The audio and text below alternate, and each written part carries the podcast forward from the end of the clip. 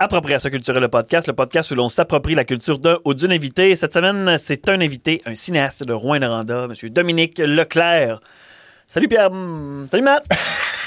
Allô? Ça va bien? Ben oui, ça va bien. En remplacement de Pierre-Marc Langin aujourd'hui. Oui, exactement. Merci d'être là. Salut Ben. Allô? Moi, ça va? Ouais, moi, ça va. Ça faisait un petit peu qu'on s'était pas vu dans le studio. C'est vrai, hein? Encore des changements. Ben oui, euh, il a même changé Pierre-Marc. et Ouais. Voilà.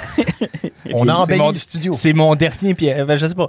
Euh, c'est mon dernier changement OK. dans, dans le studio. c'est Moi, que- j'attends encore mon timer, moi. ouais, mais ça va arriver. là. Ouais, ok. Ouais, ouais. Le- J'ai presque tout. Fait qu'on a repris un peu les enregistrements au studio. C'était bien le fun. Donc, euh, belle rencontre avec Dominique Leclerc. Oui, c'était bien nice. euh, avoir sa vision de cinéaste. Ouais. De quoi? Cinéaste. Snerstre? Cinéaste. Cinéaste. OK. Tabarnak, OK. C'est une Eh longue ouais, On journée. a parlé de, ses- de, ses- de ses- de- de son dernier documentaire qu'il a fait Ouais. Ouais. euh, avec Télé-Québec et euh, Marilyn Jonca. quand même. Ouais, Donc, ouais, on a parlé de ça pas mal. Hmm. On a parlé pas mal de tout.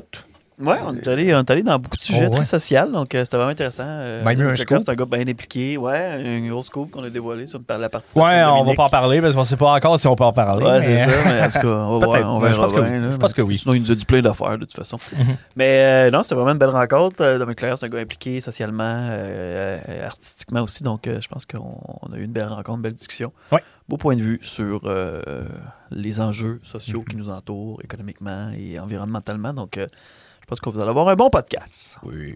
Merci à vous autres, merci aux partenaires. Merci à ta gueule communication. Ouais, merci aussi au Terre des Esquerres. Euh, continuez de nous suivre sur nos plateformes, acpodcast.ca, le site web. Puis, euh, ben, c'est ça, là, YouTube, Instagram, Facebook, Appropriation culturelle podcast. N'hésitez pas si vous avez des commentaires ou des opinions à nous les dire. Bonne écoute! Bonne écoute.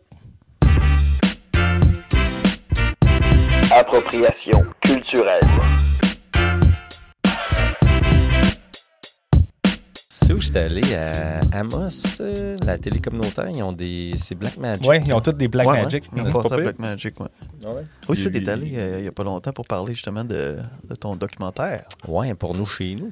Mais c'est Ah ouais? drôle parce que euh, je pensais que ça serait comme une entrevue de cinq minutes. Là. Ouais, ouais. Puis finalement, OK, c'est une heure. Ah ouais. OK. Ah shit, ok, t'as fait une heure? Fais de la Ben non, attends un peu. Je, je pense que j'ai fait une demi-heure. OK. Ouais. C'est ça, avec Guylaine. Ouais. Ouais, ben les, euh, mais c'est ça, la télé communautaire, ça, c'est rendu ça. là, C'est très Ouais. en mode podcast aussi, je pense. Là. Ouais, quasiment. Ouais, Comme on n'a pas, de- on n'a pas de limite. On En fait, pas, Beaucoup Ouais, plus c'est- intéressant aussi. Là. que de faire C'est- 5 minutes. que Ouais, c'est ça. puis 5 tu- minutes, t'as pas le temps de plugger rien. Ah, j'ai pas dit ça, j'ai pas dit ça. Ouais, c'est ça. Hey, vite, faut aller à la pause. Ouais, c'est ça. C'est un peu. La, la télé, la télé traditionnelle elle, elle meurt pour ça, je pense. là, tu sais, L'espèce de.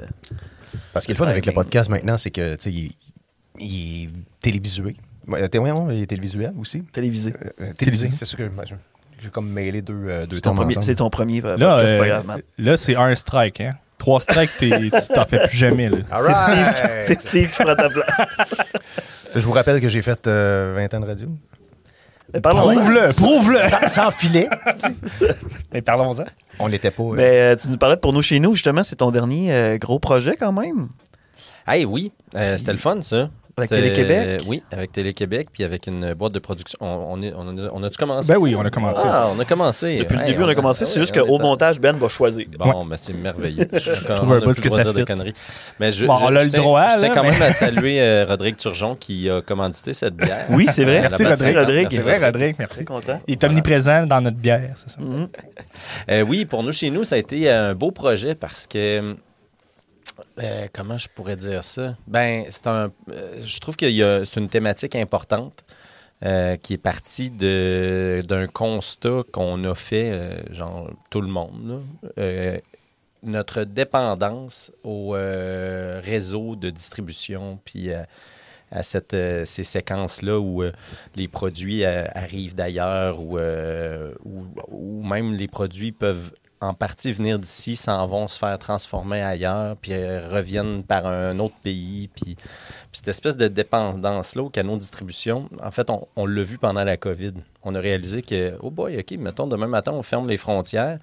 Euh, euh, On n'a est- pas toutes. on- on est- ben, qu'on n'ait pas toutes, c'est une chose, mais qu'on soit dépendant. Tu sais, qu'il y a des choses que finalement, des choses de base que tu réalises que, aïe, aïe, on- dans le fond, on a tout, mais on a perdu la capacité de le transformer. Est-ce qu'on peut subvenir à nos besoins? Ben, c'est ça. Exact. Exemple, euh, boucherie, là, où il n'y en a pas en Abitibi-Témiscamingue. Fait que tous les animaux euh, sont chupés. euh, Exact. Puis, tu sais, moi, je trouve qu'il y a quelque chose de.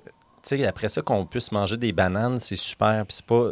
L'idée, c'est pas de critiquer euh, tout ce qui est mondialisation, mais c'est de se dire, euh, on est, on est, tu sais, on est capable d'être quand même le plus autonome possible, puis après ça, on exporte, ou on importe, excuse-moi. Euh, euh, puis euh, le constat, il est dur, parce que finalement, on a rentré dans la sphère de la financiarisation, puis ça, c'est ça, selon moi, c'est la perte de sens la plus totale. là. En fait, c'est l'idée que un produit euh, perd son rôle, mettons, sa fonction de base. Je trouve le plus bel exemple, c'est les terres agricoles. Mhm. Euh, mettons un financier qui décide d'investir dans une terre agricole pour euh, seulement euh, faire fructifier la valeur de la terre sans l'utiliser. sans l'utiliser. Ça, selon moi, c'est une absurdité la plus totale. C'est on- belle image. Ouais, c'est exact. ça, ouais. Donc là, la fonction de la terre ne sert plus à euh, nourrir les gens, mais elle sert à augmenter le profit d'un groupe de financiers. Même chose avec la forêt. C'est Mhm. fou, là. Tu sais, mettons, euh, Papier Excellence, qui euh, cet été a racheté acheté euh, Résolu, est une compagnie indonésienne qui aujourd'hui possède 30% du parterre de couple des forêts québécoises. Québécoise. Ouais. 30% des forêts québécoises, des droits de coupe de forêts québécoises publiques appartiennent à cette compagnie-là En Indonésie. en. Indonésie. Donc, il y a comme de quoi qui...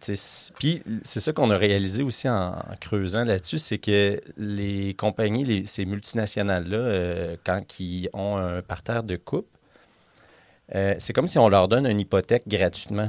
C'est-à-dire que le parterre de coupe a une valeur euh, quand ils s'en vont, par exemple, emprunter à la banque. Ils disent, moi, mon parterre de coupe de 30% vaut tant. Donc, ces compagnies-là peuvent faire des grosses opérations financières basées sur la fiction du 30 Mhm. Puis finalement, l'entreprise couper des arbres, c'est peut-être même pas ce qui est le plus rentable dans leur économie. C'est-à-dire que juste, juste le levier financier du 30% est suffisant pour euh, faire des actions euh, monétaires qui font en sorte que... Donc finalement, couper des arbres, Ouais, quasiment, ça peut devenir quasiment secondaire, mais ils continuent de couper des arbres, puis euh, l'affaire est ketchup. Là. On fait continuer l'usine, Ouais. mais c'est plus ou moins ça qui est important pour nous autres. là, ouais. Exact. Ah, c'est fou, hein, parce que moi, j'ai vraiment une, euh, une- vision socialiste de nos ressources. Là, puis j'aimerais ça avoir Mine Québec, Forêt Québec, puis que l'argent, puis que toutes les forêts appartiennent au gouvernement, donc à tous les Québécois, Québécoises, puis que la même affaire pour les mines. Donc, tout le profit, il va dans les programmes québécois. là. Moi, je, je- je trouve que c'est tellement rempli de sens que je comprends même pas la levée de bouclier. c'est Ouais, ça. C'est ouais. fascinant. euh, C'est fascinant quand même le, je dirais le pouvoir de persuasion euh, de certaines organisations pour faire en sorte que les choses restent comme ça. C'était la même chose quand ils ont essayé, ben, quand ils ont, et, et pas juste essayé, quand ils ont euh, se- se- socia- rendu, euh, transformé Hydro-Québec en société d'État finalement, Tout à fait. Ouais. créé Hydro-Québec. Il y a eu des levées de boucliers, là, des, des entreprises privées qui ne voulaient pas perdre leurs acquis, mais ça a passé parce qu'à ce moment-là, c'était la Révolution tranquille, c'était, tu sais, on était très là, là, le, le- le fameux euh, chez nous, là, de, de, de Pour Maître nous, chez ouais, nous, Maître de chez Jean nous, Lesage, puis après ça, René Lévesque, puis Qui pourrait avoir un renversement, justement, avec euh, Ben, les mines, les forêts? Je pense que oui, c'est juste parce que là, le premier argument après ça, c'est que les mines, c'est pas comme euh, les c'est pas stable. Mais après ça, justement, ben, on va les exploiter justement quand ça vaudra la peine, au lieu de, de se faire exploiter quand que autres Mais- pensent que ça vaut la peine. En même temps, euh, tu sais, quand, quand c'est une société d'État ou une entreprise publique, euh, tu sais, j'ai l'impression que même si oui, c'est pas stable, ben, comme tous les profits vont aller dans ça, ben, on va garder une expertise, premièrement, au Québec. On a déjà une expertise. On a déjà une, mais, mais oui, l'expertise est au elle appartient au privé. Mhm. Ben, utilisons cette expertise-là, puis ayons-la sur place. Puis en même temps, ben, on- moi, je- en tout cas, j'ai l'impression que aussi pour le réaménagement des sites après l'exploitation, c- ça va faire partie. Le, le gouvernement n'est pas là pour faire de l'argent, il est là pour offrir des services. Donc, s'ils exploitent la mine, techniquement, ils vont remettre le site en, en ordre. Ben oui, ben oui. Puis ils vont, avoir, ils, ils vont pouvoir investir dans leur propre fonds pour mettre les, les trucs en ordre. Puis en même temps, ben c'est ça. On va pouvoir financer. là, quand tu regardes euh, les minières qui font des milliards et des milliards de dollars, euh, on pourrait en avoir un, un programme là, de, de salaire garanti pour tout le monde. là, tu sais. C'est deux ressources. là. Les deux ressources au Québec, puis on serait capable de financer bien des affaires. Je suis pas un économiste, là, mais j'ai l'impression, en tout cas, quand on me dit qu'une minière fait des, euh, des, des profits euh, de, de 1 milliard, là, ça, c'est des profits. Ça va être nos profits à nous Ça autres, semble là, utopique, mais. euh, Ben, mais mettons euh, que le gouvernement a un milliard de plus dans ses poches pour dépenser. Oui, puis même, mettons, euh, on pourrait même aussi se questionner, euh, tu sais, là, c'est une grosse, grosse, grosse question à se poser en Abitibi, là, mais euh, l'utilité de l'art. Tu sais, je- mettons, au-delà du profit puis au- Ouais. au-delà de l'argent, tu sais, je pense qu'on est rendu peut-être aussi à une époque où ce que on devrait pas exploiter quelque chose de relativement inutile. Tu sais, euh, de l'art, il y en a suffisamment sur la Terre dans des, des, des voûtes de, Ouais, ouais, de, banques centrales pour l'utilité qu'on aurait de besoin. Là. Ouais, c'est Parce une que- garantie d'argent, là, c'est ça. Ouais, puis tu sais, c'est un peu, c'est de la fiction là. Mhm. C'est complètement, il y, a, il y a une grosse part de fiction dans la valeur de l'art et euh, l'utilité première, c'est des bijoux. Donc euh, l'utilité vraiment technique là, c'est c'est- c'est comme 5 je ne vais pas dire n'importe quoi, mais c'est très peu. là. C'est moins de 10 Ouais, de l'art qu'on exploite qu'une réelle utilité technique. Sinon, c'est soit de la fiction financière qu'on met dans des Mhm. banques ou des bijoux. Mhm. Euh, après ça, des bijoux, c'est chouette là, parce que, je veux dire, ça le. Dans le sens que on- je ne veux pas remettre en question de porter ou ne pas porter des bijoux, mais tu sais, mettons, l'utilité de l'art dans les bijoux, je peux le comprendre étant donné Mhm. qu'il y a. il y a- ça a- Esthétique. esthétique, mais ça a des fonctions aussi, euh, tu sais, je pense, pour des allergies. Puis tout Ah oui. Quelqu'un qui. L'art a, a des spécificités, euh, tu sais, ne rouille pas. euh, Mais l'or, à la base, c'était pour les crashs économiques. Si, si l'économie allait ça. ben là, euh, on pouvait se baser justement sur euh, l'or pour Ben, avoir c'est- subvenir à nos besoins. C'est une des trois garanties. Là. Euh, avant, c'était l'or. Après, il y avait les bons du gouvernement qui garantissaient de l'argent. Puis après, il y avait Ouais. un autre truc. Puis à cette heure, les données aussi. là. le data est rendu là-dedans. là, mais- La crypto-monnaie va Ouais, devenir c'est euh, de la valeur refuge. On avait reçu Caroline Arbour au podcast il y a quelques années déjà. euh, quelques années. C'est pas- Je parle comme si ça faisait 15 ans qu'on faisait ça. Puis justement, elle, elle fait des bijoux avec, en- ici à Amos, en Abitibi. Puis elle peut même pas utiliser l'or de la mine à côté de chez eux. Ouais, ça mais c'est ça. Euh, dans, dans le film Pour nous, chez nous, euh, un des invités importants du film, c'est François l'Italien. Puis, euh, tu sais, ce qui explique, euh, il disait un truc qui est super intéressant, c'est que la financiarisation, c'est aussi. Tu sais, quand l'économie appartient plus au milieu, Mhm. c'est que là, Mhm. il y a quelque chose qui marche pas. Là. Ça C'est veut ça. dire que là, on est vraiment dans une logique de pomper l'argent, puis Mhm. que l'argent quitte, s'en va ailleurs. Puis l'or, dans la région, euh, où tous les métaux qu'on a, tu sais, à Rouen, là, on devrait avoir des toits de cuivre. Ça devrait être la... Ouais. ca- On a un théâtre du cuivre. Ouais, mais- c'est ça. Il y en a un peu, mais probablement que... La cathédrale est faite en cuivre. Ouais, la cathédrale est faite en cuivre, mais dans le sens, ça, ça devrait être identifié. C'est, tu sais, je veux dire, euh, Ouais. euh, le village de pêcheurs, euh, il y, a- il y a des quais, il y a des bateaux, on, on Ouais. le sent. Tu Mhm. vois que l'économie, elle est euh, culturellement visible. Tu sais, il y a de quoi. Rouen une- aussi, hein, ça sent. Ça ouais, sent. ça sent, ça sent. elle n'est pas visible, elle est auditive. Euh, non, elle n'est pas auditive. c'est olfa- olfactive. olfactive. ouais, c'est ça. Auditive aussi un peu, là, finalement. Ouais, Tous les sens euh, sont... Mais on, on peut prendre, euh, par exemple, ben, la nouvelle minière Sayona qui, euh, qui viennent d'ouvrir leur fonction euh, il y a pas longtemps. Ils ont produit leur, premier, euh, leur première tonne de spodumène. Euh, ils veulent vraiment transformer le lithium d'ici euh, en Abitibi-Témiscamingue en faisant la filière batterie. Est-ce que ça va se faire? Est-ce que, tu sais, c'est... Ben, ça, ça, c'est beau. Ben, tu sais, ça, ça, dans l'absolu, c'est déjà, il y a quelque chose de bon plus pas, logique. là. Il y, a, il y a quelque chose de plus logique. Il y a une volonté de... Ouais, ça, ça, si ça se fait, euh, déjà, c'est comme un gros. euh, C'est un changement majeur. Parce que même, tu sais, même la mine Noranda, à l'époque, quand ils ont construit le- la fonderie, euh, tu sais, le. L'entreprise après l'anode, là, tu sais, à, à Rouen, euh, il, se- il se coule des anodes de ouais. cuivre. Mhm. Mais ensuite, ça s'en va se faire affiner encore plus. euh, encore, Plus finement. Plus, finement, là, plus purement. Ouais. Euh, à, dans Hochelaga, euh, à l'usine CCR. Puis euh, aujourd'hui, ça a peut-être changé, mais il y avait comme le double d'emploi à CCR qu'à Noranda. Mais tu sais, il y a beaucoup de monde qui voulait que ça tout se fasse Ben oui, à ben Rouen, oui. puis ça aurait été très logique aussi. là, tu sais. Mhm. Donc, euh, Pour là- l'économie là, c'était- locale. Ouais, exact. Donc ça, ça a été comme... À l'époque, c'était très politique. là. Il y a quelqu'un qui voulait ramener ça à Montréal. Il, puis, il euh, est arrivé ça dans le domaine de la forêt dans les années 80. C'était, on, on coupait notre bois en Abitibi, puis on le transformait très peu. Il, il allait se faire transformer ailleurs. Puis là, ben, une année est arrivée, l'usine de Abitibi Consolidated. Mais là, je- dans le temps, c'était euh, Donahue Normic. là. Mhm. Pour faire du papier, Normic la grosse Perron. usine qui devait être dans le Bas-Saint-Laurent, mais ils ont fait comme non, non, tu tu prendras pas les pâtes puis le, le- le bois de la BTB pour l'amener dans le Bas-Saint-Laurent. C'est complètement absurde.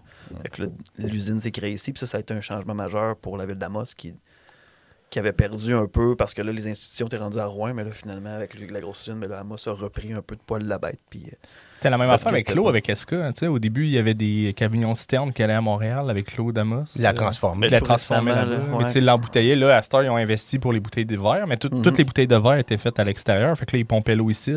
Puis, tu sais, l'eau, on s'entend. Puis, c'est, mettons, Nestlé, c'est les pires, là.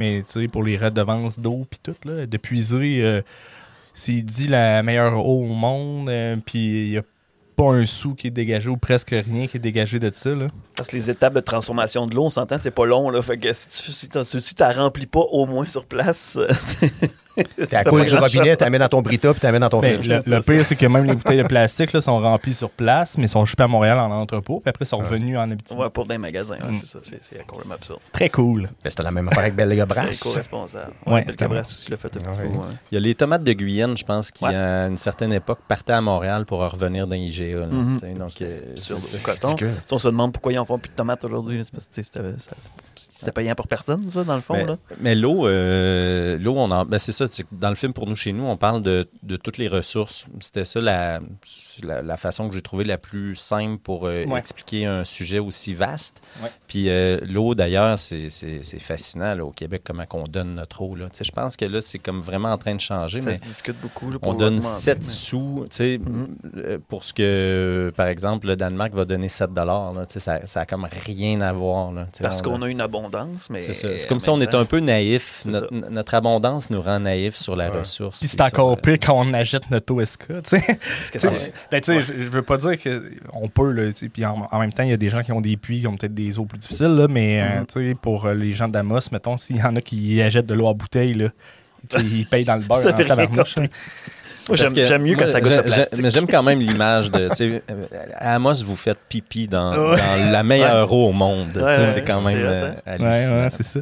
Ben, tu sais, euh, puis puis ça, ça a été une affaire qui m'a marqué dans ma jeunesse. tu sais, euh, J'ai tout le temps eu l'habitude de boire de l'eau du robinet. là. Jamais personne m'a dit fais attention, l'eau peut avoir des problèmes.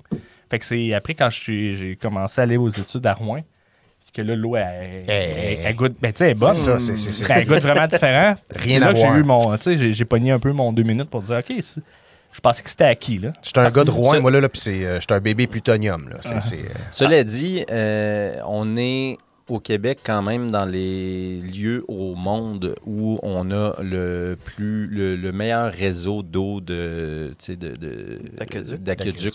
Ouais. C'est hallucinant. Mhm. C'est- un privilège, c'est meilleur que dans...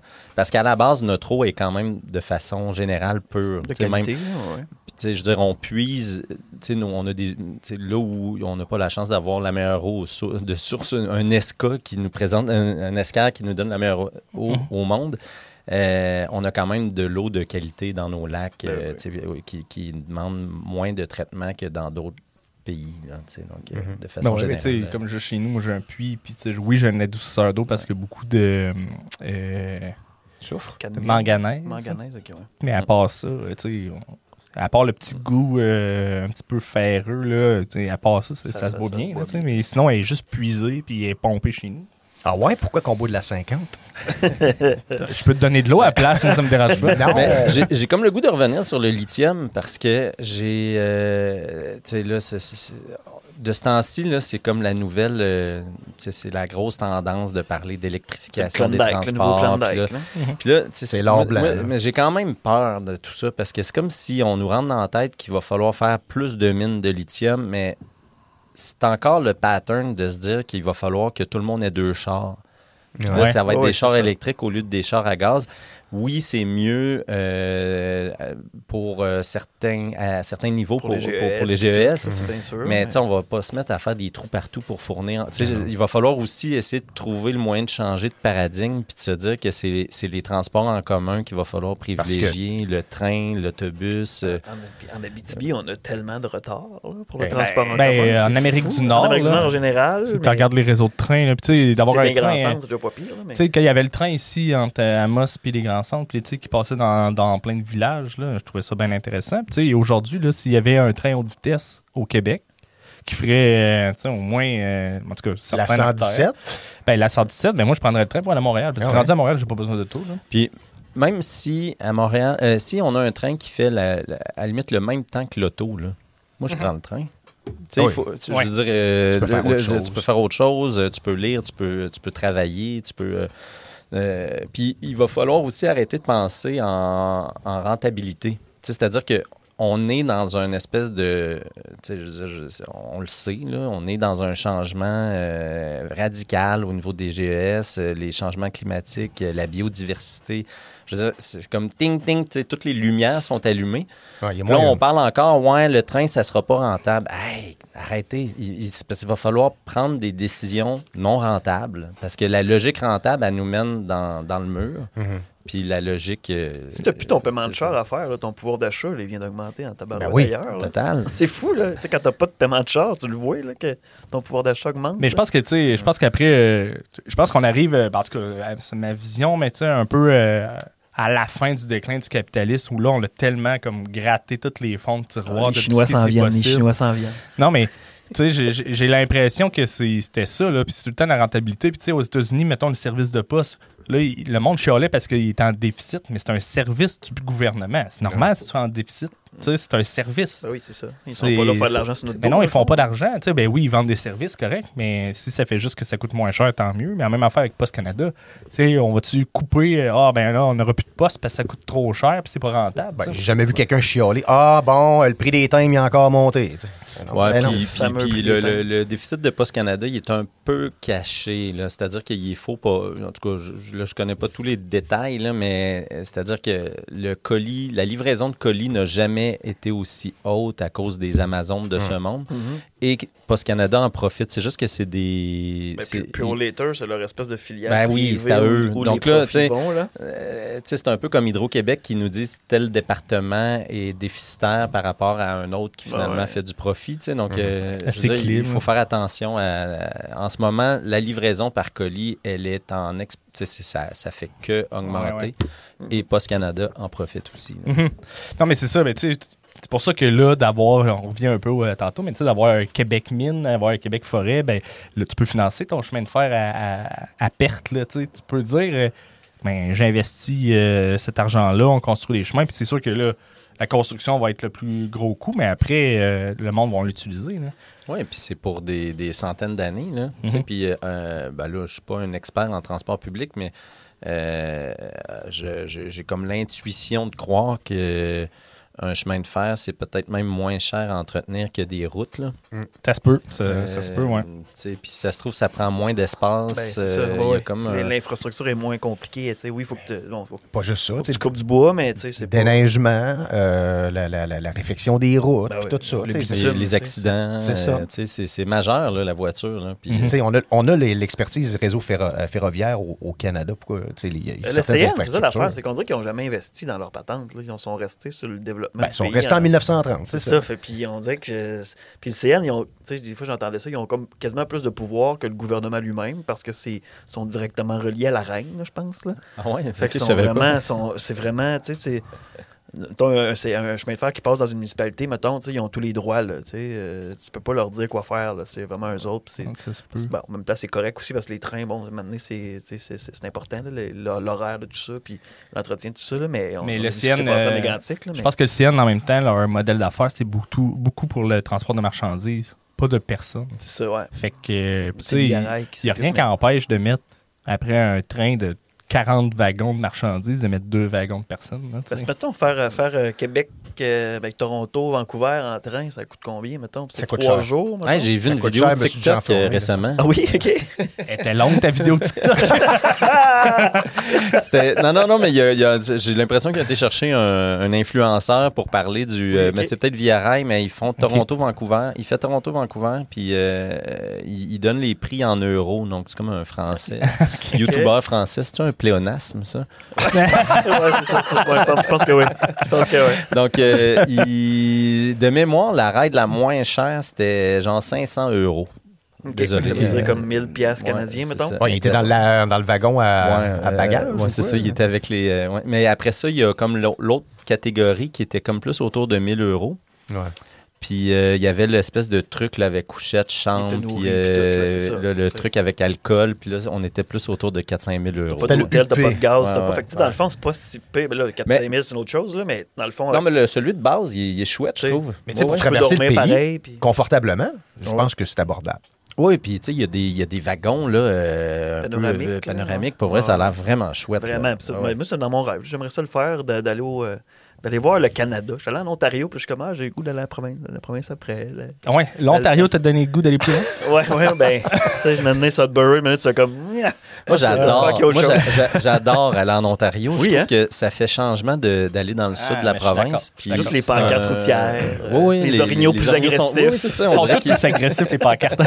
Les routes mieux entretenues. Même les policiers sont plus badass. Ah non, hey. Ah oui, Aussi, l'OPP, Tu te fais arrêter par la police en Ontario, là, et Oh, ouais. t'as les fesses Ouais. serrées. Euh, euh, euh. Sorry, mister. Ah, Non, mais il y a un mini dépaysement. Puis là, tu parles Ouais. en anglais, puis il switch tout de suite en français parce qu'il te trouve poche en anglais. Puis Ouais, là, tu- capables, finalement, ouais. il parle en français. Puis euh, non, non, j'adore La dernière fois que j'étais allé en Ontario, c'était les élections municipales. Fait que là, euh, c'était leur, euh, il y avait plein de pancartes. puis C'était bien différent. Autres, tous les conseillers se faisaient des pancartes sur les terrains. Un peu Ouais. comme aux États-Unis. C'était Ouais. beaucoup la, la- la- la campagne un peu. Puis là, dans un petit resto qu'on va, maintenant, il y a Miranda qui se présente comme mairesse de Sudbury qui vient nous voir. Puis je fais Et même les candidats sont badass. Miranda. Miranda. tu sais. ben, tu sais, j'ai dit, ben, uh, we're, we're from Quebec, so uh, I don't Good know luck. if I will vote, but good luck. I'm not gonna vote for you, but uh, Je trouve ça cool de m'immiscer dans leur. Ah, Ah ouais, la politique ontarienne. je- J'étais allé sur Internet, j'ai googlé, OK, Miranda, tu sais, elle est troisième, elle passera probablement pas, mais c'est comme l'option un peu de gauche. Là, ça, vois-tu, de je suis pas surpris de toi. là. Tu te Ah googlé ouais, le candidat. Allé, j'étais allé voir, puis j'ai vu, OK, l'ancien maire, lui, il vient de dropper, là, il, a, il a annoncé cette semaine qu'il arrêtait la campagne. J'étais comme, ah, je suis dedans, j'ai le goût d'aller voter. j'ai le goût d'avoir ma citoyenneté sudburoise. Ça serait quoi ton nom euh, d'ontarien, Matt? Euh, sûrement Paul. Paul? Paul. Ah. Paul Brooks. Ouais. Mais en fait, puis là, celui qui a passé, c'est un ancien euh, député du NPD qui avait été défait aux dernières élections. Fait que là, il est rentré comme une balle dans, dans la ville. c'est le candidat local. Qui. Euh, puis là, on parle de Sudbury. Ouais. Que j'étais plus sûr c'était. Sudbury. Ouais, Sudbury. C'est- Il y a, y des graves problèmes aussi à Sudbury quand même. Là. Tu sais, Ici aussi. Ouais, Il y a de l'itinérance beaucoup. Beaucoup d'itinérance. C'est trash. Vraiment trash. Ça m'a surpris. Mais je, je, sais pas pourquoi. Puis eux autres, tu sais, un peu, c'est ben, c'est mono-industriel, un peu comme à Rouen. Dans le fond, c'est la, c'est la mine de Mais- cuivre aussi. Mais ça reste que c'est une Trop réalité euh, relativement différente dans le sens où sont à quoi, deux, trois heures de Toronto? Ouais, euh, ben, c'est assez proche, ouais. Ouais, donc il y a comme un isolement qui est assez différent. Donc il y a comme un. C'est- c'est c'est assez facile d'aller bouger à Sudbury. Tu sais, Sudbury, Ouais. c'est le. Saint-Jérôme de Toronto. Tu sais, mettons, je, Ouais. je le, je le résume bizarre. Bonne ouais, comparaison. mais Il y, a, il y a de quoi qui est comme. Tu sais, il y a une proximité qui fait que ça, ça bouge plus. Tu sais, place là-bas, tu vas monter. euh, puis- Mhm. La BTB a comme euh, il y a quelque chose d'insulaire que, que j'aime bien. là, Qui est le parc La Vérandrie. qui est le parc La Vérandrie. c'est euh, La barrière psychologique. c'est surtout que les Montréalais se sentent au nord à partir des portes du nord. Ouais, Et les, euh, les fausses portes du Nord. Moi, j'ai vu les vrais Matagami. C'est- c'est le- ça, c'est les vraies portes Quand tu dépasses le 55e parallèle, là, t'es dans le nord. Ouais, c'est ça. C'est- c'est- c'est- on dirait, cette proximité-là, je sais pas, ça, ça, doit être à cause de ça, mais ils ont énormément de services de proximité aussi. En, à Sudbury, je pense qu'il y a trois Walmart, il y a un Costco, il y a, ils ont un gros cinéma, il y a un gros centre d'achat, ils ont tout, tu sais, et puis il y a un Ouais. Ikea. euh, Il y a, il y a un bassin de T'sais, population quand même plus, c'est pas ça. mal plus grand. on sait pas, tu mais quand c'est t'arrives là, une tu sais, ville il reste minière, à la monde-là, je sais base. pas, là, mais... Ouais, ouais. Ville minière à la base, puis c'est un, un peu- ça, ça a fait un peu comme Rouen, mais tu sais, oui, la, la- la proximité avec Toronto, d'après moi, il est ça, pour c'est plus facile d'aller s'implanter, mais... Ah ouais. C'est très dark. C'est- comme 120 000 habitants à Sudbury, je pense. C'est le double de Rouen, ou c'est pas le Ben, triple? c'est- quasiment la population de Ouais, au complet. carrément là. dans, dans une ville. C'est Ouais. ça, c'est un autre. euh, même Timmins, c'est plus petit, mais c'est. c'est comme Val d'Or. Mais là, ils ont, ils ont vraiment beaucoup moins. Ouais, puis même euh, moi j'adore North Bay aussi. Oui, oui, c'est oui, encore oui. plus proche, mais euh, c'est ben là encore une fois c'est c'est plus pour être ailleurs. là. Mhm. Bon, Ouais, moi, c'est ça. moi, je vois là pour le Wendy's. Ouais, c'est ça.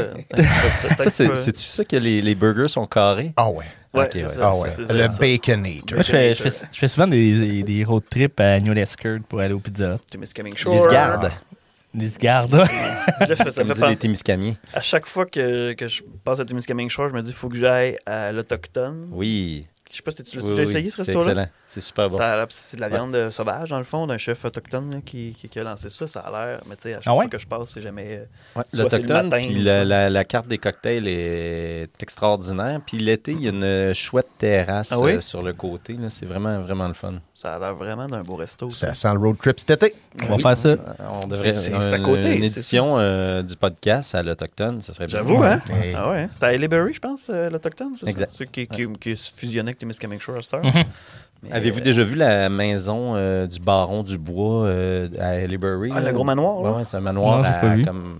Mais sur, sur YouTube, j'ai vu beaucoup de vidéos YouTube là, du monde qui essaye de Ah, rentrer et qui réussissent d'ailleurs. C'est hallucinant. Ah, mais c'est-tu le, le, le manoir qui était en train de se construire puis ils ont abandonné en cours de route? Ouais, ok, ouais, exact. ouais. La Exact. grosse, la Ouais. grosse baraque, tu Haileybury. sais, Qu'est-ce qui a brûlé à Haileybury? Là? On en parlait dans Moss vous raconte. C'est C'est l'église. euh, c'est l'église. avec les citoyens dedans. Ouais, c'est ça. Ouais, c'est ça. Tout le village euh, passe au feu. Puis... Mais vous saviez que à Haileybury, euh, il y avait le il y a eu le premier vol euh, de, de la poste entre euh, euh, par, par avion. En fait, la première livraison au Canada euh, de, colis par avion. Ok, je m'en C'est pas voler C'était des colis. ouais, ouais, ouais, ouais, c'était Ok. c'était par euh, hydravion du lac Témiscamingue euh, à Haileybury vers le lac Ossisco à Rwanda. Ah, wow. Ah ouais, Intéressant. hein? quand Ah, même. wow. Ouais, Ils ont droppé ça dans le lac. Vous m'avez Ouais, pas ça. invité pour rien.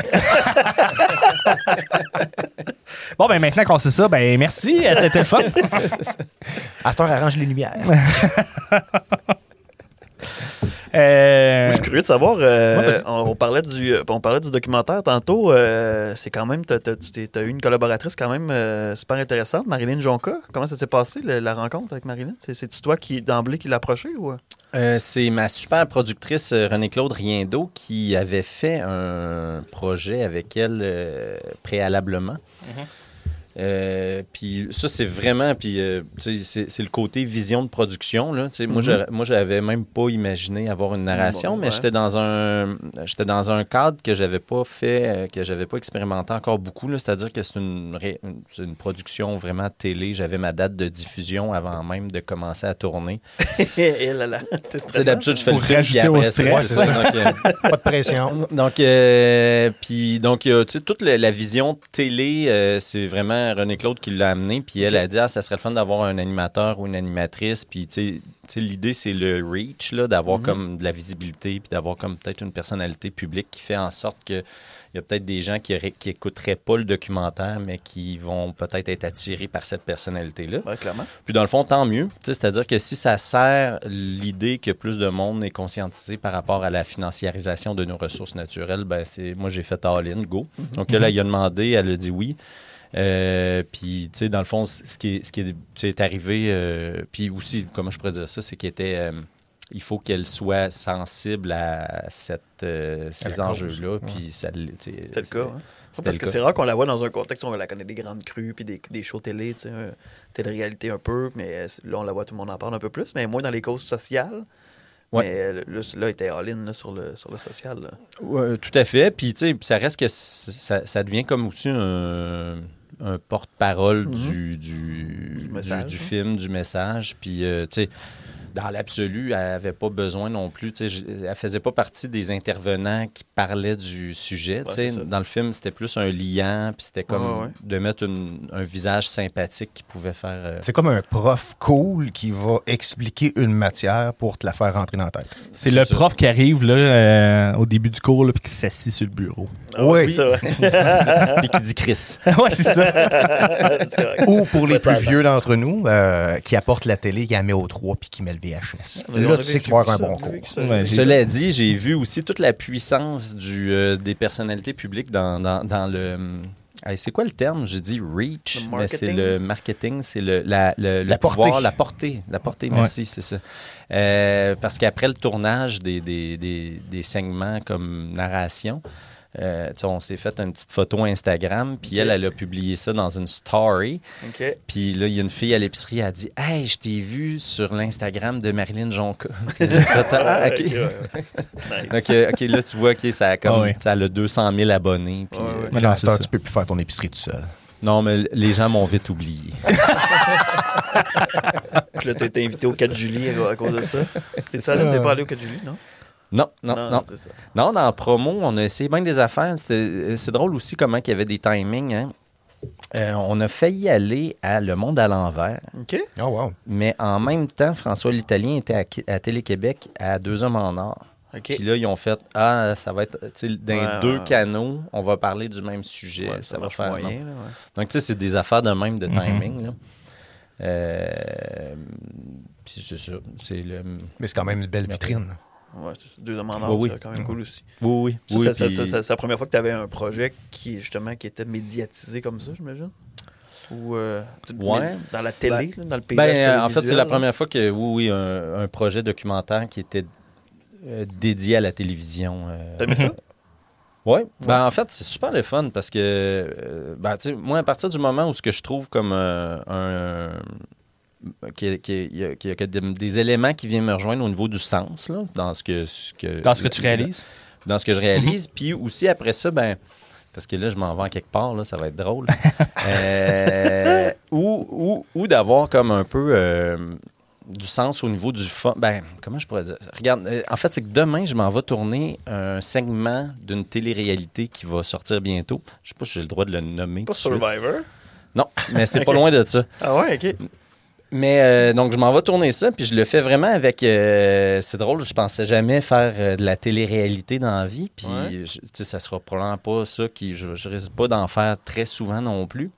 Mais euh, j'y vois quand même beaucoup d'éléments que je trouve trippants de- de- d'aller expérimenter. C'est-à-dire que c'est un phénomène social important. Ouais. Euh, puis là, d'aller d'aller le faire, euh, je trouve ça vraiment drôle. Mais il y a. Puis la télé-réalité, ça reste que. Il y a comme des éléments qui sont très près du documentaire. tu sais. Puis si je regarde mes, mes deux premiers longs métrages euh, documentaires, Alex marche à l'amour et Les chiens loups, d'une certaine manière, il y a des éléments empruntés à la télé-réalité. C'est-à-dire que on a scénarisé un contexte. Mettons, Alex Mhm. marche à l'amour, Mhm. on a décidé un itinéraire de pèlerinage. Ça, c'est scénarisé. Euh, on a intégré l'idée qu'Alexandre devait mémoriser un poème par cœur. Donc ça, encore une fois, c'est de la scénarisation. Mais après ça, tout ce qui se passe dans ce cadre-là qu'on a réagit. inventé, Ouais. c'est de la vérité. Qu'est-ce qui va se passer? C'est quoi les rencontres qu'on va faire?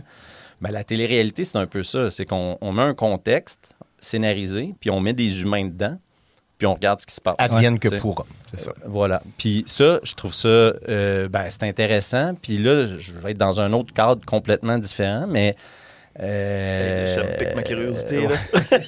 en fait, c'est que je sais pas, j'ai pas demandé si je pouvais en parler d'avance.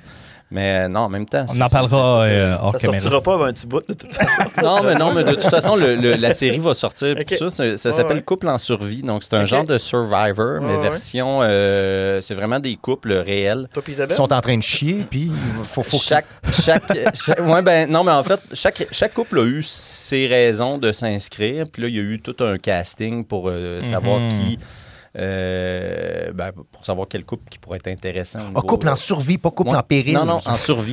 Donc, En euh, c'est- survie. c'est vraiment un couple, un gars, une fille ou deux gars ou deux filles euh, en situation de survie dans le bois. OK. Ils ont 48 heures de, de survie en forêt. Puis euh, on les suit de loin, des fois de plus proche, mais on peut pas intervenir. euh, Savoir si le couple va toffer, c'est ça? ouais. OK. Puis, Tu sais que ça a euh, déjà existé, ça, c'est monter un meuble Ikea en couple? ah, c'est beau ça. C'est peut-être une des Ça- épreuves que tu vas avoir à faire. Ben, c'est ça? ça, il- 48 heures dans un Ikea. Mais là, dans le fond, Non, non, mais tu suis la boussole, puis elle rendu à une telle place, tu vas voir une boîte, puis c'est une boîte Ikea. Monte, euh, monte ton étagère dans le bois. pas d'outils. Fait que, là, fait que là, dans le fond, ça, ça, tu vas tourner un segment. Fait que le, le- le bout de survie en forêt, ça, c'est déjà fait, En, j'imagine? euh, en fait, c'est la survie en forêt que je m'en vais tourner. euh. Pour faire une histoire longue, courte, là, a- je, pense, je pense qu'il y a 12 épisodes, euh, donc de 30 minutes.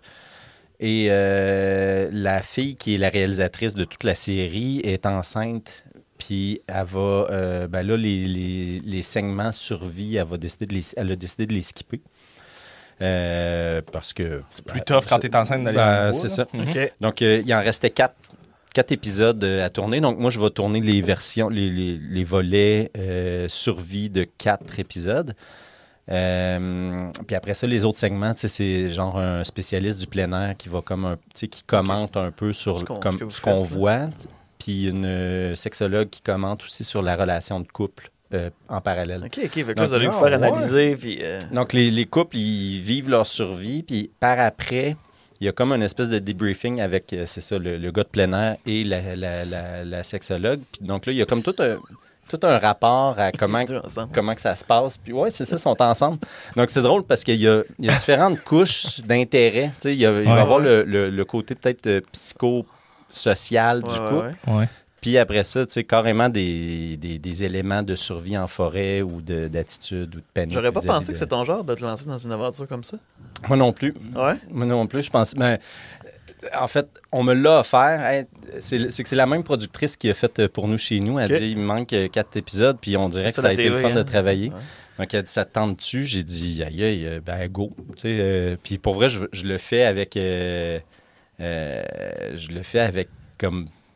Autant, tu sais, je veux dire, ça va être vraiment le fun. Tu Je le fais vraiment avec. euh, La même passion je- que La même tu passion, oui, films. Mhm. Oui, oui, puis avec un autre, euh, tu sais, c'est une autre, tu sais, c'est comme une, il y a quelque chose de stimulant dans l'idée de capter du mieux qu'on peut une situation un peu, euh, tu sais, s'il y a un défi là-dedans, là, de filmer des Tu gens. peux pas leur en- prendre. Non, c'est ça. Mhm. Donc, il y a de quoi de, il y a, il y a un thrill de réussir à bien euh, filmer une scène comme ça. J'ai hâte que le gars de plein air fasse comme là. Il est pas très utile. Il fait juste essayer de faire les meilleurs plans de caméra dans- pendant sa survie. C'est pas très. Non, mais, mais après ça, c'est de, c'est aussi de raconter une histoire. qu'est-ce qui va se passer avec ça? Puis le, tu sais, le, le- le- sentiment de pas savoir ce qui va se passer, le, le- tu sais, le, je dirais, il y a quelque chose de grisant dans l'idée de, euh, d'être, d'être juste vite sur, OK, là, c'est ça qui se passe.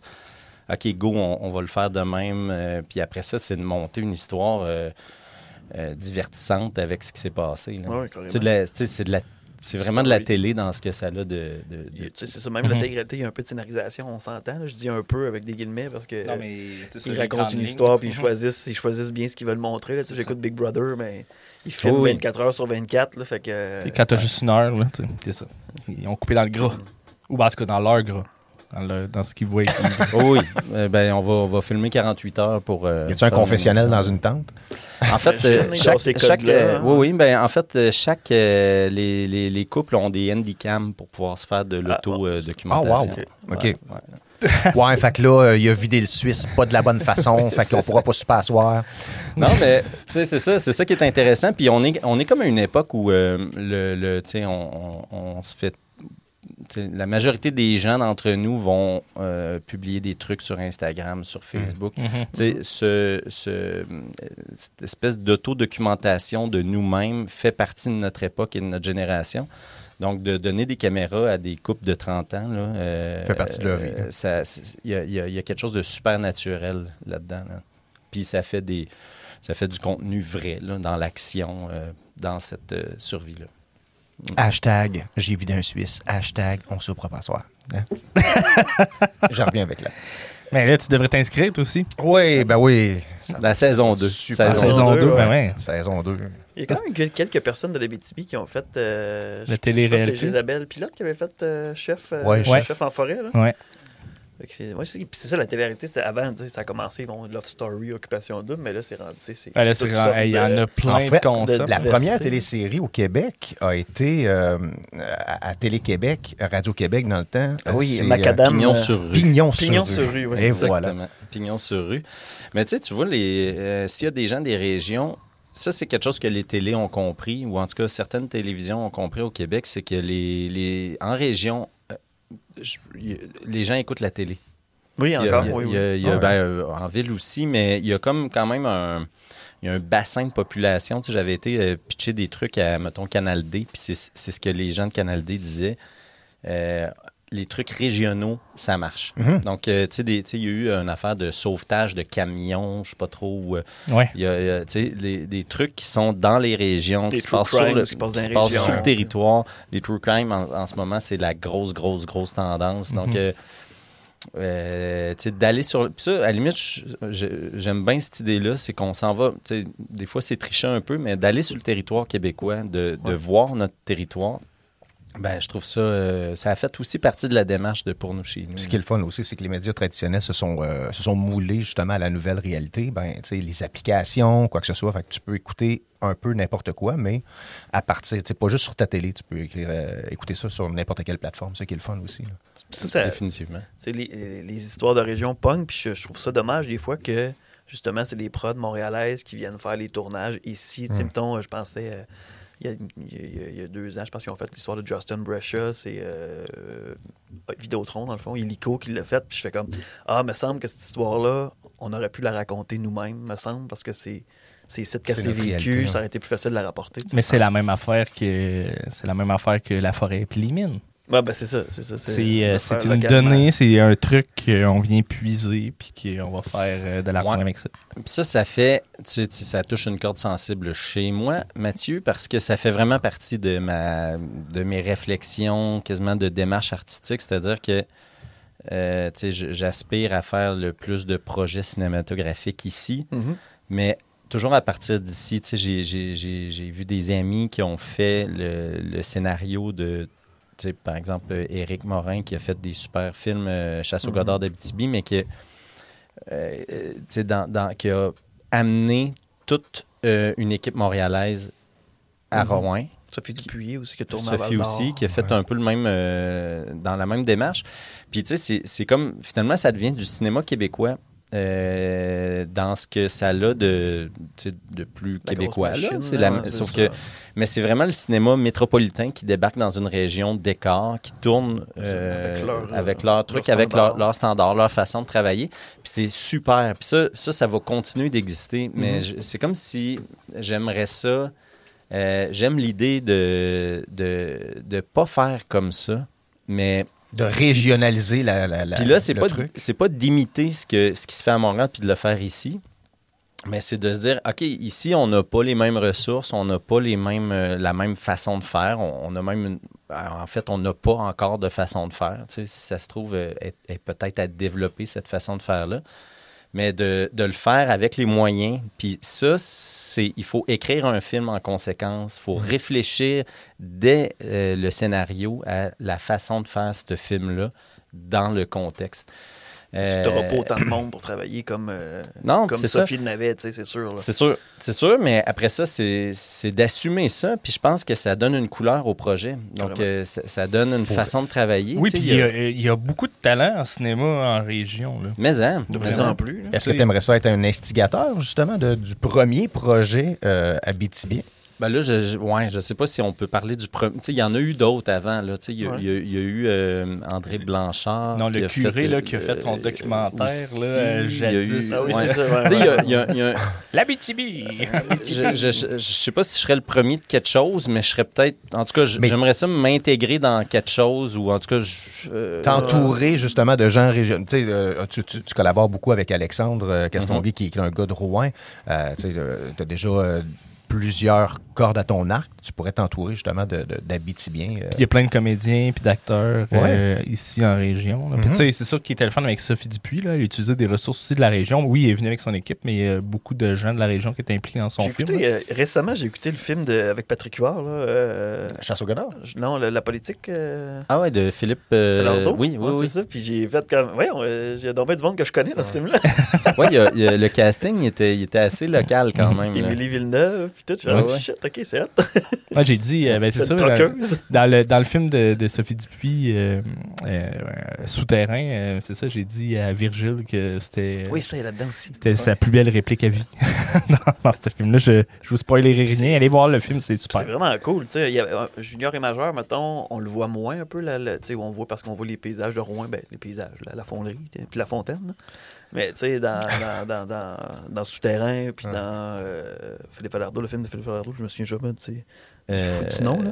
ouais, c'est. Mais euh, euh, avec l'haïtien. Mais, en tout cas, ah, ah, ça me reviendra pas. non, Euh, on en revenir, mais euh, tu euh, on voit des gens d'ici, Ouais. c'est vraiment, vraiment cool. Il y, a- il y a quelque chose de bien. euh, je sais pas. On dit que le film est meilleur juste à cause de ça, là, parce que ça, ça vient nous toucher une petite fibre locale. nice. Oui, c'est drôle, hein. C'est comme si ouais, ça, ça, ça donne un, ça donne un autre regard au, même au- à l'œuvre cinématographique qu'on voit. là. C'est comme- Vraiment. c'est comme tu de quoi tu ouais. comment, tu sais, ils ont- tu, tu vois les paysages, tout ça. Ah, ils ont Ouais. passé par telle route. là, J'étais allé. C'est Ouais, drôle en Ils ce font moment. à il y a croire un- qu'ils sont à 6 heures de Val d'Or, mais il y a un juste à film- côté. Il y a un film français qui est en train de se tourner, euh, qui se passe en Abitibi, puis particulièrement dans les alentours de Rouen. OK. Puis euh, ce qui est drôle, Ma c'est cabane que- au Canada. Mais ce qui est drôle, c'est qu'il y a bien des scènes qui ont été tournées dans le nord de la France. Donc euh, j'ai hâte de voir. Un peu, ouais. j'ai hâte de voir la forêt euh, boréale. un gros séquoia. Ouais, c'est ça. J'imagine, je sais pas trop. Il Ah, il y doit a y avoir des- un peu de ressemblance, mais ouais. Il paraît qu'il y a une forêt de chênes entre Pressac puis Malartic. Ah, Pressac et Non, Malartic. non, non, non. C'est juste parce OK, que... c'est ça. Ouais, c'est ça à cause de là-bas. OK, ouais, ouais, ouais. Il y a un village tout fait en roche, euh, tu sais, c'est ça. Il n'y a pas de bois dans ce village. Non, Moi, j'ai- j'ai- non, pas de Calais. là, J'aimerais ça, euh, j'aimerais ça que euh, mais de- aller vers un, un autre sujet là. Tu as été, euh, t'as été prisé euh, au Conseil de la culture de la Témiscamingue euh, l'an dernier. Coup de cœur. Ah oui, euh, je pense que c'est Pour les les, chiens loups? pour les chiens loups. Ouais. ouais. ben, c'est ça. Comment t'as pris ça, euh, cette, euh, ce, ce- ce- ce prix-là, euh, avec euh, le, le Conseil de la culture? Hey, c'était euh, ben en fait le, le, le, hum, C'est une grosse année pour toi, d'ailleurs, avec Ouais, le Festival oui, du cinéma, ben, évidemment. puis, le- euh, Les chiens loups, ça va avoir été vraiment un, ben, un beau parcours, tu sais, avec euh, comment je pourrais dire ça? C'est un film aussi qui a, c'est un film de pandémie là. Ouais. Donc euh, il a été pris dans un paquet de festivals. Euh, puis, tu sais, souvent, euh, on- ce que j'aime dire, c'est que les festivals, c'est des, c'est le bénéfice marginal de notre salaire de crève-faim quand on fait des, des, des films comme ça. Mhm. Donc, euh, souvent, c'est comme le. Ce qui est le fun, c'est que des fois, ça permet de voyager avec le film. Ouais. Puis là, dans ce cas-là, à cause de la pandémie, ben, c'était toutes des éditions en ligne un peu plates. Donc, euh, c'était comme. Euh, c'était comme, yes, le film est pris à Paris, il est pris euh, à Florence, il s'en va à New York, mais genre, je- le film, pas. il part en version numérique. puis Ouais. Ouais. Je ne suis pas avec. c'est plat. Donc, c'est sûr qu'après ça, tu sais, euh, les prix, euh, je vais faire la phrase classique, on fait pas des films pour avoir des prix, mais c'est quand même... ça, ça rajoute au... Ben, c'est la tape dans le dos. C'est la tape dans le dos. Puis euh, chaque tape dans le dos aussi euh, améliore la possibilité d'avoir une autre sub pour le prochain. tu sais. Donc, euh, Ouais, c'est l'espèce d'équation-là qui est comme... Donc, donc, les prix, c'est important dans le parcours de n'importe quel créateur. Oui, ben, et puis, moi, je, je me souviens, j'avais été nommé euh, pour le prix Travailleur de l'ombre. Je m'avais fait un oui. petit speech au cas. Mhm. T'sais, On le sait pas. Puis, c'est c'est ça, c'est un peu ça que je disais, là, tu sais. c'est- Tu fais pas ça pour les prix, tu fais pas ça pour la paye, euh, tu, tu fais pas ça pour la reconnaissance, mais quand tu l'as, c'est comme un petit, un petit coup de pied dans le derrière pour dire Hey, tu fais bien ta job, continue. tu sais. C'est ça. Tu fais pas ça pour rien. C'est ça. Puis, ben, bravo d'avoir préparé aussi un texte parce que. non, mais. non, mais je, je- je m'étais fait la réflexion. à un- je pense que c'était un. Il a juste écrit Non, merci sur une mais C'était c'était les, c'était les Félix, je pense. Puis. euh, c'est quand même un. Des fois, je suis comme tanné de la nonchalance de l'artiste. Ah, il y en a beaucoup, des nonchalants. Hein? Ah, il y en a beaucoup. Puis, genre, souvent, c'est des artistes de scène Ah, oui. qui sont habitués d'être sur scène, qui sont qui, qui dealent avec un public. Puis là, ils gagnent un prix. Puis là, ils débarquent au micro, puis ils ont rien à dire à part du cafouillage. Tu dis comme, non, ça se peut pas. Là, tu joues la nonchalance, puis je veux dire, t'es, Ouais. dans les trois nommés, là. Je veux dire, t'es peut-être surpris, là. Ouais. C'est vrai, mais en même temps, t'es- t'étais nommé, là. T'aurais pu comme juste te faire Ben un, mini, préparé, tu ouais. tu minimum, là, tu puis... euh, tu Parce qu'ils veulent oui, rester vrais, mais sont-tu vraiment vrais dans Ouais, le fond? Je sais pas. c'est comme si- mais j'ai hâte, j'ai hâte qu'on passe à autre chose parce que, hey, on a le droit d'être enthousiaste. Ben oui. Mais oui. C'est- Mais t'imagines-tu le gars là, qui s'est préparé vraiment un speech? Hey, merci, euh, ah, fuck, je m'attendais pas à ça, mais euh, tout est écrit, C'est là, ça, tout, tout mais- est scénarisé. Il est juste tout croche. Mais, mettons, moi, mon texte, je l'ai gardé. Jean. Leloup. Peu importe le prix que je vais gagner, euh, si Bon, un jour je gagne un prix, je vais réutiliser ça. là. Ah ouais, ben c'est bon. Ben, bravo. Je vais, me remettre pas dans le perdu. contexte. T'as mis des blancs. Ouais, l'année 2019 a été difficile, parce que je sors en 2025. Ça va être bon. Ah non, Euh. vive, vive l'enthousiasme et l'enthousiasme. Tu sais, on a le droit, euh, on a le droit d'être content. Tu sais, euh, on a le droit d'être euh, fier, puis on a le droit de le dire. Puis je trouve que ça, des fois, ça manque. Tu sais, euh, Le cynisme là. euh, Ouais. Euh, ça peut être drôle quand c'est dans un contexte d'humour, je trouve. J'aime, l'humour cynique, mais euh, il y, a- il y a comme une limite. Là. Je trouve qu'il y a quelque chose de... Le Québécois moyen est trop modeste. Les, les artistes sont trop modestes aussi. Peut-être, ouais. Ouais. Ou ils ont, ils ont l'impression qu'ils vont être dans le clic, mais si tu veux pas être dans le clic, pointe-toi pas au gala, inscris-toi pas. Ouais, c'est ça. C'est- c'est- Moi, tu sais, j'ai jamais entendu quelqu'un dire qu'il était comme euh, offusqué d'un discours de quelqu'un qui était content. Là, tu sais, ou en tout Ouais, cas, non, c'est c'est- ça. c'est de façon. Ouais. On n'a pas l'habitude, hein, que- avec les médias sociaux, là, c'est souvent le négatif qu'on voit. là. Tu sais, les- Il n'y avait jamais personne, tu sais, avec le COVID, on l'a vécu beaucoup, il y avait beaucoup de négatifs là-dessus, mais il n'y a jamais personne qui a fait « Yeah, enfin, on va pouvoir porter un masque pour être en sécurité, tout le monde. Bravo, là, le gouvernement. » tu sais. Il n'y a, il y a pas eu de... tu sais, Il n'y avait pas ça, fait que c'est plus négatif. Et que, tu sais, je comprends ton, ton point sur l'enthousiasme de « Hey, moi, il m'arrive Ouais. quelque chose de, de positif. De et je, puis je le partage. je vais le partager. Là, euh, on arrive à la fin du podcast, mais euh, pour nous, chez nous, Déjà? est-ce qu'on peut voir ça en ligne quelque part? On peut le Oui. sur Télé-Québec? Ou, euh? Il est sur euh, téléquébec.tv. Ok, parfait. super. Puis il y a un truc aussi qu'on a. Je sais l'ai pas. encore vu, je l'ai manqué. Je, je Ah l'avais ouais. mis à mon, euh, mon horaire pour l'écouter en live, là, puis parce que Rodrigue m'avait dit, il faut que vous écoutiez ça, parce que je pense qu'il est dedans. Oui, oui, oui, il est dedans. Mais là, je l'ai manqué, puis j'ai fait comme là, d'après moi, c'est plus disponible, mais non, Télé-Québec a une plateforme. Télé-Québec a une plateforme. Puis, euh, en complément d'information, on a produit sept épisodes sur euh, la financiarisation en version euh, animation. Euh, c'est comme des épisodes d'à peu près 4 minutes. Sur la fabrique Euh, culturelle, je crois. Et c'est aussi sur... euh, non, c'est sur euh, téléquébec.tv. OK. Puis là, c'est chouette parce que chaque, euh, chaque capsule euh, est une ressource. Donc, on parle une capsule sur la forêt, une Ah, wow. capsule sur l'eau, une capsule sur... Puis, euh, comme on a produit ces capsules-là en- ben, un peu en parallèle au film, mais un peu après, je trouve que, ben, par exemple, pour la forêt, je trouve que ma capsule, je la trouve plus claire que ce que j'ai fait dans le film. Donc là, je suis comme... euh, tu sais, j'étais mix emotion quand on a fait la, la capsule. J'ai fait Ah! La porte ouverte pour Euh, un deuxième? J'aurais aimé ça, éclaircir ça, mais il y a des trucs aussi qui s'est passé en- Ouais. entre-temps. Ouais, ouais. là, puis, euh, donc, les capsules sont vraiment chouettes. Puis ça, sont, ben, tu sais, c'est- ça se veut éducatif. Puis c'était, tu sais, il est sur aussi la plateforme, je pense, en classe de Télé-Québec. OK. Donc, euh, les professeurs peuvent, les enseignants au secondaire peuvent euh, utiliser ce matériel-là. Ah, très cool. Une autre belle Ah, wow. patente qui est sortie pendant la COVID, Ouais, ouais, ouais. je crois. Puis là, ben, je vais plugger. euh, je sais pas trop quand ça va sortir, mais mon, mon prochain film, euh, Mhm. ben, c'est, je, je- je vais faire de la télé-réalité Ouais, entre-temps. mais, On regarde mais- les quatre derniers épisodes. mais, mais mon, mon prochain film, c'est toute une télé-réalité aussi. Ça s'appelle L'ennemi du peuple et ça traite euh, du sujet de l'arsenic à Rouen-Noranda. Ah, ouais. Avec euh, la un sujet Rouen. tout à fait nouveau. C'est léger. C'est c'est léger. léger, Mais léger. ce qui est drôle, c'est que j'ai commencé à tourner ça en 2019. Ah ouais? Donc, euh, bien avant que Ça éclate. Que ça que ça éclate. Euh, Bah, en même temps, ça fait longtemps qu'on en parle. C'est juste que ça a éclaté pour Oui. des raisons politiques euh, avant la, la campagne. Ben, en fait, ce qui a fait éclater le truc, c'est euh, quand je crois que c'est Jean-Marc Belzile à Radio-Canada qui a sorti euh, un papier qui avait déjà sorti, genre euh, Ouais. six mois plus tôt. C'est drôle, c'est juste comme le creux médiatique de l'été qui a fait en sorte que c'est tombé Ouais, dans ouais. les nouvelles nationales, mais que. euh, puis Arruda aussi, qui est comme devenu une, une personnalité Ouais. euh, connue des Québécois.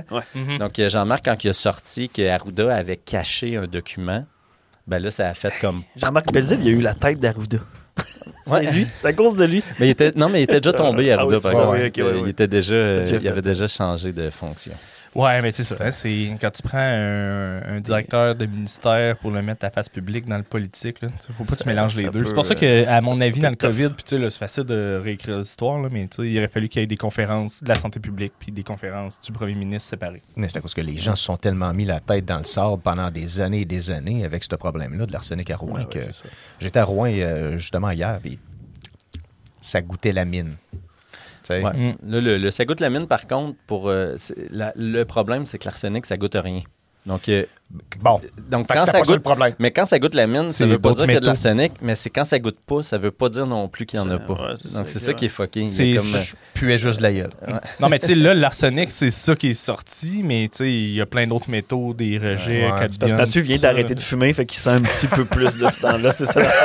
C'est plus ça. Voilà! Cela dit, tu sais, ça reste que euh, le film, euh, il est dans la, il s'inscrit dans la, ce qui va devenir peut-être une genre de trilogie avec euh, Alex Marchal-Amour et les Chiens Loups, c'est-à-dire Ah ouais, que je place une œuvre littéraire entre Alexandre, une population, puis euh, je dirais une idée. Ouais. Tu sais, dans La Marche, c'était Gaston Miron avec La Marche à l'amour. Dans Les Chiens Loups, c'est La fable de La Fontaine, Le loup et le chien. Et là, on a pris le texte de Henrik Ibsen qui s'appelle Un ennemi du peuple. euh, qui est euh, c'est une pièce de théâtre qui a été écrite en 1885 en Norvège. Et quand tu lis ça, tu fais comme Waouh, c'est comme à Rouen. Ah ouais? Mais genre, cette pièce-là a 150 ans. Donc, c'est un enjeu, dans- c'est comme un enjeu de santé publique qui divise une population d'un village en Norvège, euh, particulièrement le médecin, des, le médecin, un médecin dans, dans la cité et son frère qui est maire. Puis les deux euh, Ah ouais, sont dans, ouais. un- dans une... Ils ont des euh, propres intérêts à Des intérêts Ah, différents. ah. Puis là, ben, c'est justement tout le jeu de pouvoir. T'as comme les médias là-dedans, t'as, t'as, des révolutionnaires. Ça doit être lourd à Noël pour eux autres. pour le- les deux frères. pour les deux frères. Ouais. Ben, Donc, cool. c'est, donc c'est- ce qui est le fun, c'est plus comme euh, la réflexion du, du prochain film. C'est- tu sais, est-ce que ça va être critique de la fonderie? Oui, puis non. Tu sais, C'est pas ça le but. Euh, c'est, plus de voir ce que les humains euh, développent entre eux, la communauté. Euh, c'est, plus ces enjeux-là qui m'intéressent que de faire un. Tu sais, le film Noranda d'Ajardin, il l'a fait, puis c'était très bon. Ouais. Je veux pas faire un Noranda 2 avec un autre enjeu d'arsenic au lieu que ce soit le soufre. Là, Mhm. Dans le sens que ce film-là a déjà existé. Je- on essaie d'aller dans, dans une proposition qui, qui va ailleurs. En regardant ton, ton style euh, auquel les gens sont habitués quand même, avec la, la trilogie puis tout ça, Oui, c'est la ça. poésie. Exact. Merci beaucoup. euh, Yeah, merci. merci d'avoir accepté de- Ouais, déplacé de Rouen pour venir nous rencontrer. Puis on va, on va remettre ça parce que ça passait vite. On se fera un deux de maintenant. Après ta télé-réalité, Ouais, tu viens nous parler de ton expérience. J'accepte. On va décortiquer ça. Ben ouais, puis si t'as besoin de, de comédiens, euh, on est disponible. là. Si euh, tu veux qu'on fasse juste des figurants qui regardent dehors, ben on, on est bon Il là-dedans. faut juste être bien dirigé. Mais, Merci, bonne, chance, euh, bonne chance dans tes projets. Là. Ça a l'air super cool. Merci Dominique Leclerc. Merci. À bientôt.